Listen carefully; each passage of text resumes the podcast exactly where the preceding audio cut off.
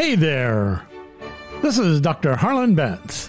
It's a joy for me to welcome you to Wisdom from Above. This is podcast episode number 160. The goal of Wisdom from Above is to go beyond the reasoning of man to the revelation of God. We find this wisdom from above in the Bible. We're in the midst of season 10 with an emphasis on practical Christianity a series of how to's and practical truths. Today's podcast looks at passionate Christianity. The question is this Are you lukewarm or are you on fire? Today is Super Bowl Sunday. Are you ready for some football? Oh, yeah, most guys are ready for some football, and many ladies are too. Some people are very passionate about football. Some folks have season tickets. Some folks have their faces painted for the games. Some folks even have their team logo tattooed on their body. Some people are passionate about their music. They have surround sound at home and in their cars. They have their wireless headphones or earphones for when they are working out or traveling. They have their song list with every song recorded by their favorite artists. Some people are passionate about food. They watch cooking shows on TV as they bring their recipes up a notch. Pow! They have at least one bottle of every spice known to man, and they know which spices and which sauces have the very best flavor. They know every good restaurant in the city, and they have enough cookbooks to fill up a small library. Some people are passionate about baseball or basketball, and they know every player on their team, every player in opposing teams, they know their chances of making the playoffs and they have the official clothing of their team. Some people are passionate about fishing. They're always thinking about the weather, the tide, which fish are spawning. They know which uh, fish are biting and what they're biting on. And of course, they're always thinking about adding to their lures and fishing poles and upgrading their boats or motors. One fisherman put a personal ad in the paper that read as follows I'm looking for a good fishing woman with a good boat. Please send picture of the boat. Some people are passionate about decorating. They watch every show they can watch about decorating and trading places and changing spaces and decorating homes. Some people are passionate about clothing. They know the latest styles latest trends. They can tell you what kind of fabric or clothes are made of. They know what looks good and what does not look good. They faithfully watch uh, shows about clothing and faithfully shop whenever the opportunity arises. Some people are passionate about a person. They're always thinking about this person. They're constantly talking to them or writing to them or meeting with them. They love doing things with that person. They love going places with that person. They like to give gifts to that person. So, uh, what are you passionate about? Our passions stir us. Our passions impact our priorities. Our passions affect our schedule. Our passions influence how we spend our time. Our passion also re- is revealed by how we spend our money. Do you realize that God is looking for men and women who will be passionate about Him? Do you realize that we should be characterized by passionate Christianity? God isn't looking for men and women who will be lukewarm. Those who are lukewarm, it, it's nauseous to him. He wants believers to be disciples who are on fire. He wants believers to be passionate. This passion should be reflected in three life impacting commitments. And those commitments can be found in 2 Timothy chapter 2, verse 15. Be diligent to present yourselves approved to God, a worker who does not need to be ashamed, rightly dividing the word of truth. Three commitments. The first commitment is a commitment to a person, God. Be diligent to present yourselves approved unto God. That is a passion for God, a passion to be pleasing to Him. To be diligent means to make every effort, to expend every ounce of energy, to give yourself wholeheartedly. Approved unto God means pleasing to God.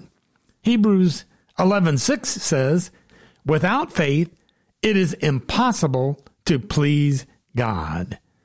In order to be pleasing to God, we must live a life of faith. We should have a passion for God. Do you realize that the greatest commandment in all the Bible deals with passion?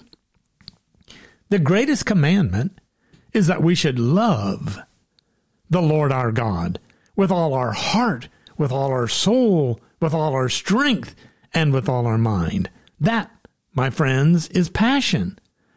Loving God with all our heart is emotional passion. Loving God with all our soul is spiritual passion. Loving God with all our strength is physical passion. Loving God with all our mind is intellectual passion. The Apostle Paul said, I make it my aim to be pleasing to Christ. Paul is expressing a commitment to the Lord Jesus Christ. He's revealing his passion for God. And Paul was passionate about pleasing Christ. Do you have that kind of commitment? Do you have that kind of desire? Are you passionate about pleasing Christ?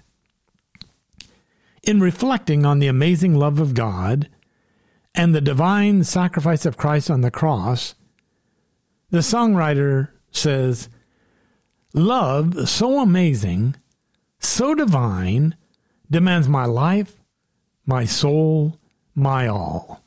That, my friends, is passion for God. Christ should have first place in our lives and first place in our love. We should be passionate about our relationship with Christ. John Wesley once said, Give me a hundred men who love God with all their hearts and fear nothing but sin, and I will move the world. That is passion. C.T. Studd wrote, Some want to live within the sound of church or chapel bell. I want to run a rescue shop within a yard of hell. That is passion. Jesus said that John the Baptist was a burning and shining light. That is passion. Jim Elliot, missionary and martyr, had a passion for God. He prayed, God, I pray thee, light these idle sticks of my life, and may I burn for thee. Consume my life, my God, for it is yours. Jim also prayed, God makes his ministers a flame of fire. Am I ignitable? God, deliver me from the dread asbestos of other things. Saturate me with the oil of the Spirit that I may be a flame. Make me thy fuel, flame of God. that, my friends, is a passion for God. And that is the first commitment a commitment to a person, a passion for God. Do you have a passion for Him? Do you love Him with all your heart, all your soul, all your strength, and all your mind? Number two, the second commitment is a commitment to a goal excellence as Paul writes, a workman that does not need to be ashamed. That is a passion for excellence. You see, a disciple is not likened to a person going down a slippery slide. A disciple is likened to a workman. Discipleship is hard work. Discipleship requires time and energy and effort. Do you find yourself giving God your spare time, your leftover energy, and your half hearted effort? God deserves more than that. God deserves our best. The Bible says, whatever you do, do it with your whole heart as unto the Lord. The challenge is for us to live wholeheartedly. Live with your whole heart as unto the Lord. Laugh with your whole heart as unto the Lord. Love with your whole heart as unto the Lord. Do whatever you do with your whole heart as unto the Lord. Do you have a passion to please Christ and to do what you do well? Do you have a passion to do whatever you do in a way that honors God? Do you have a passion to live life well? A passion for excellence? Or are you slacking off and doing things half heartedly? Are you more passionate about pleasing your boss or your company or your friend than you are about pleasing your God? Are you striving for excellence at work or at school or at play and settling for mediocrity at the church and in your Christian life? Uh, I realize we are not saved by good works. It's by God's grace that we're saved through our faith.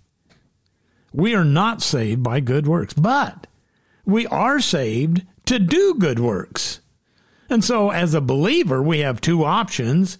We can do the work God has for us to do and honor Him, or not do it and not honor Him and be ashamed. God has given each of us time, talents, and treasures. Are you investing some of your time for the Lord? Are you using some of your talents for the Lord? Are you giving some of your treasures to the Lord? The challenge that is given to us as believers is for us to live our lives in such a way that we can hear our Lord say to us, Well done, thou good and faithful servant. When you stand before Christ and give an account of your life as a believer, and you reveal, or God reveals, how you've used your time and talents and treasures, will you be ashamed? I don't want well done on my tombstone to simply mean I was cremated. I want it to mean I lived my life well. I I lived in a way that glorified God and magnified Christ and edified others. That's the second commitment, a commitment to a goal, a passion for excellence. Number 3, the third commitment is a commitment to a book, the Bible. As he says, rightly handling the word of truth. That is a passion for the Bible. This is a clear reference to the Bible. Jesus said in John 17 17, he was talking to God the Father, Thy word is truth. Paul challenges Timothy and all pastors and all Bible teachers preach the word. The challenge of this passage is for us to honor God by handling the Word of God accurately, to honor God by studying the Bible carefully. The Greek word for handling accurately means to cut a straight path. It's like a soldier marching straight forward, allowing no competing interests. It's like an athlete running in a straight line, following no other distractions. It's like a road worker making a straight path, taking no easy routes.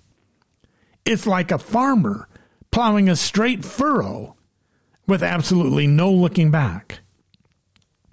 So we're to handle the Word of God accurately. We're to cut a straight path through the Word of God. Think with me for a moment about 2 Timothy 3 16 and 17. All scripture is given by inspiration of God and is profitable for teaching, reproof, correction, training in righteousness, that the man of God may be thoroughly equipped for every good work. We see there the authority of the Bible. It's inspired by God, supernaturally guided. All the human authors are supernaturally guided. we see that it is God's revelation without addition, without omission, and without error. And it is true and accurate in every area, whether spiritual, historical, scientific. That's the authority of the Bible. And then there's the ability of the Bible. Well, it's able to teach us the truth and show us the right path, able to reprove us, pointing out where we've gotten off the right path, able to correct us, telling us how to get back on the right path, and able to instruct us and train us to stay on the right path. That's the ability of the Bible. And then there's the adequacy of Bible. It's adequate to equip us for every good work. We need no other revelation. We need no other prophecy. We need no other word from God. The Bible is our final authority for everything we believe and everything we do. It's our final authority for belief and for behavior. Unfortunately, belief in the inspiration and inerrancy of the Bible has been eroded by theological skepticism and human reasoning. Seminary after seminary and church after church has slowly given up its belief in the inspiration and inerrancy of the Bible. Consequently, far too many people are handling the Word of God inaccurately. Many are denying the deity of Christ, denying the virgin birth of Christ, denying the substitutionary death and physical resurrection of Christ, denying a literal second coming of Christ. The Bible predicted that in the last days, people would turn away from the truths of the Bible and follow teachers and preachers who would tell them what they want to hear. Preachers who would promise them health and wealth and happiness. Preachers who would give out spiritual cotton candy that tickled their ears but doesn't teach the truth. Few people really know the Bible. We're living in a biblically illiterate culture. Very few people can even name the Ten Commandments. Very few people can name the 12 apostles. Very few people really know what the gospel is, or, and very few people really know for sure how to get to heaven. Now, it's natural for kids to get things mixed up. Here's a few quotes from kids Noah's wife was Joan of Arc. Moses got the Ten Commandments on Mount Sinai. Joshua led the Israelites in the Battle of Jericho. Lot's wife was a pillar of salt by day and a ball of fire by night. the epistles are wives of the apostles. A lie is an abomination to the Lord and a very present help in time of trouble. Well, unfortunately, many adults have no more clue than the kids. Many adults think the church existed in the Old Testament. It didn't. Many adults think the Bible says God helps those who help themselves. It doesn't. Many adults think the Bible says money is the root of all evil. It doesn't. Many adults think you have to work your way to heaven. You don't. You can't. A man was waiting downtown for the bus. It was pouring down rain. A lady was standing next to him, so he decided to engage her in some casual conversation. And he said, If it keeps raining like this, we'll have to build an ark. And she said, What's an ark? And he said, Well, surely you've heard of Noah and the great flood. And she said, Look, mister, I've only been town for a week, and I haven't had time to read the, the paper or listen to the news. Wow. J.C. Ryle made this observation. There is more Bible buying, Bible selling, Bible printing, and Bible distributing than ever before in our nation. We see Bibles in every bookstore, Bibles of every size and price and style. There are Bibles in almost every house in the land. But all of this time, I fear we are in danger of forgetting that to have the Bible is one thing, and to read the Bible is quite another. Now, listen carefully. We all have to start someplace. If you're new to the church or new to faith in Jesus, it's understandable that you don't yet know much about the Bible, and that's okay. But as time progresses, if you know Jesus as your Savior, you should be spending time in the Bible, reading the Bible, and studying the Bible, and cultivating a passion for the Bible, because that is how God speaks to us today. There's one other thing that I, I, I need to point out at this point. There's something far worse than ignorance of the Bible, and that is the intentional distortion of the Bible or the intentional rejection of the Bible. Some people are placing man's reasoning over God's revelation. Some teachers are undermining the authority of the Bible. Some scholars are undermining the deity of Jesus Christ. They are not handling the Word of God accurately. We should study the Word of God regularly. We should interpret the Word of God accurately. We should obey the Word of God personally. We should teach the Word of God clearly. That's a third commitment, a commitment to the book, a passion for the Bible. So let me take just a few minutes and ask a few questions as God speaks to your heart. Do you have a passion for God? This would be evidenced by a master that is well pleased, by a, a God that is well pleased. A Faith at Work devotional in June of 2002 had this Quote, Who are you trying to please? Jesus once said, I try to please the one who sent me. John 5:30. Have you realized yet that you cannot please everyone? I know lots of people who seem to believe that they just can't be happy unless everyone is happy with them. Talk about living the impossible dream. Even God can't make everyone happy. One person prays for rain while another prays for sun.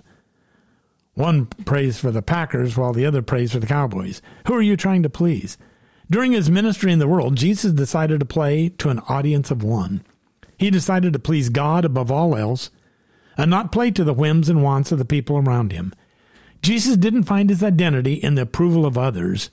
He lived to please God alone. How about you? When we make the decision to live for an audience of one, some amazing things happen. First, we experience a new freedom. We no longer weigh every decision and action against the possible responses of others.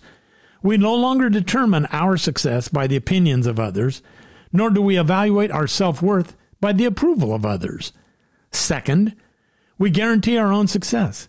How is that possible? It's simple God is for us. God is pleased with us when we are walking by faith. Through faith in Christ, we can be victorious. Of course, we'll sometimes fail. Of course, we'll sometimes make bad decisions. But God loves us as His children, and He will forgive us when we f- fall, and He'll give us the grace to stand. When you live to please God alone, you'll ultimately succeed. So, next time you have an important decision to make, ask yourself, Who am I trying to please? And then decide to play for an audience of one. Let me share a, a, a quote from Bishop Ryle. A passionate believer is a man of one thing, and that one thing is to please God, whether he lives or whether he dies, whether he has health or whether he has sickness, whether he is rich or whether he is poor, whether he pleases man or whether he gives offense, whether he gets blame or whether he gets praise, whether he gets honor or whether he gets shame. For all this, the passionate man cares nothing at all. He burns for one thing, and that one thing is to please God. A second, do you have a passion for excellence? This would be evidenced by a life that is well lived. How is your Christian life? Are you on fire for Christ? Or are you just lukewarm? How is your service? Do you do what you do out of devotion to Christ? or simply out of duty to Christ? Are you committed to excellence in serving the Lord? Or do you just serve Him with your leftover time and your half hearted energy? If your service is lukewarm and half hearted, it is probably because you have not yet fully grasped how intimately God loves you, how sacrificially Christ died for you, and how awesomely God can work through you. If the Christian life is worth anything, it's worth everything. If the Christian faith is worth believing completely, then the Christian life is worth living passionately. William MacDonald once said, A disciple can be forgiven if he does not have great mental ability.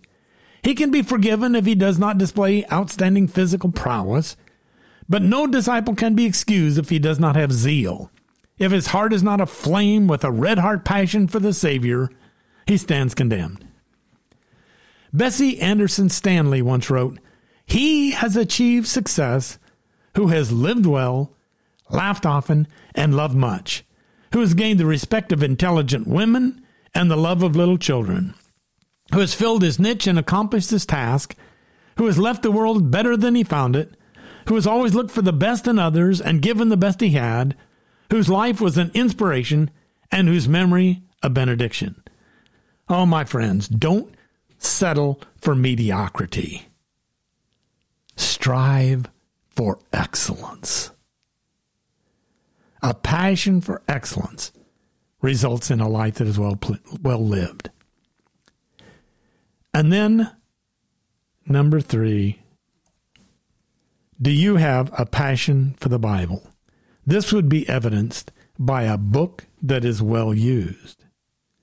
Are you handling the Word of God accurately? Are you studying the Bible carefully and regularly? Do you have a hunger for the Bible? Jesus said, Man shall not live by bread alone, but by f- the Word of God, feeding on the Bible. The Bible is spiritual food. And if you're starving, it's not because the Bible and Bible teachers are not available. It's because you're not eating. Jeremiah said he feasted on the Bible. He said to God, Your word was food to me, and I did eat it, and it was the joy and rejoicing of my heart. Someone has said a Bible that is falling apart usually belongs to a person who isn't falling apart. Does your Bible just sit on the shelf, or is it well used?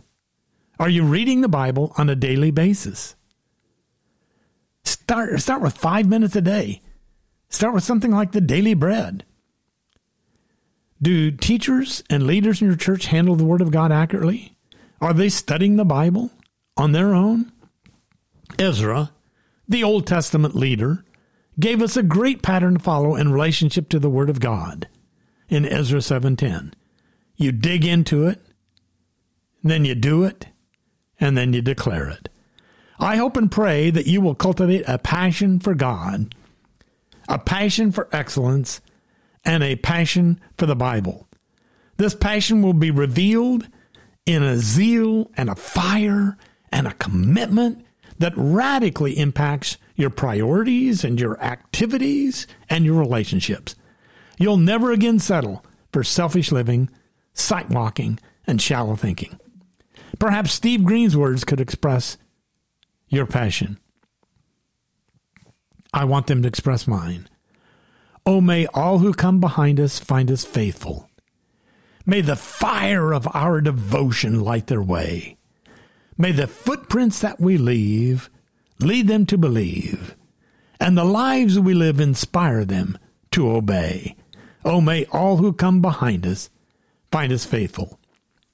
Oh, my friends, the fire of your passion will inspire others to look up, to step out, to stand firm.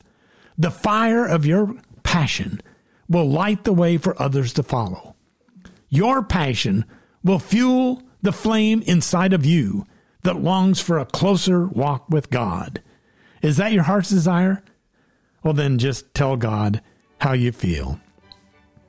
Let this be your prayer. Just a closer walk with Thee. Grant it, Jesus. It's my plea. Daily walking close to thee. Let it be, dear Lord. Let it be. Well, my friends, I hope this episode of Wisdom from Above was encouraging, inspiring, and challenging to you. I'm so grateful that you're making Wisdom from Above a part of your weekly listening routine. Please help me grow the outreach of Wisdom from Above. Share it with your family. Share it with your friends. Share it on your social media. Share, share, share. This is Dr. Harlan Betts, wishing you a great week and God's blessings.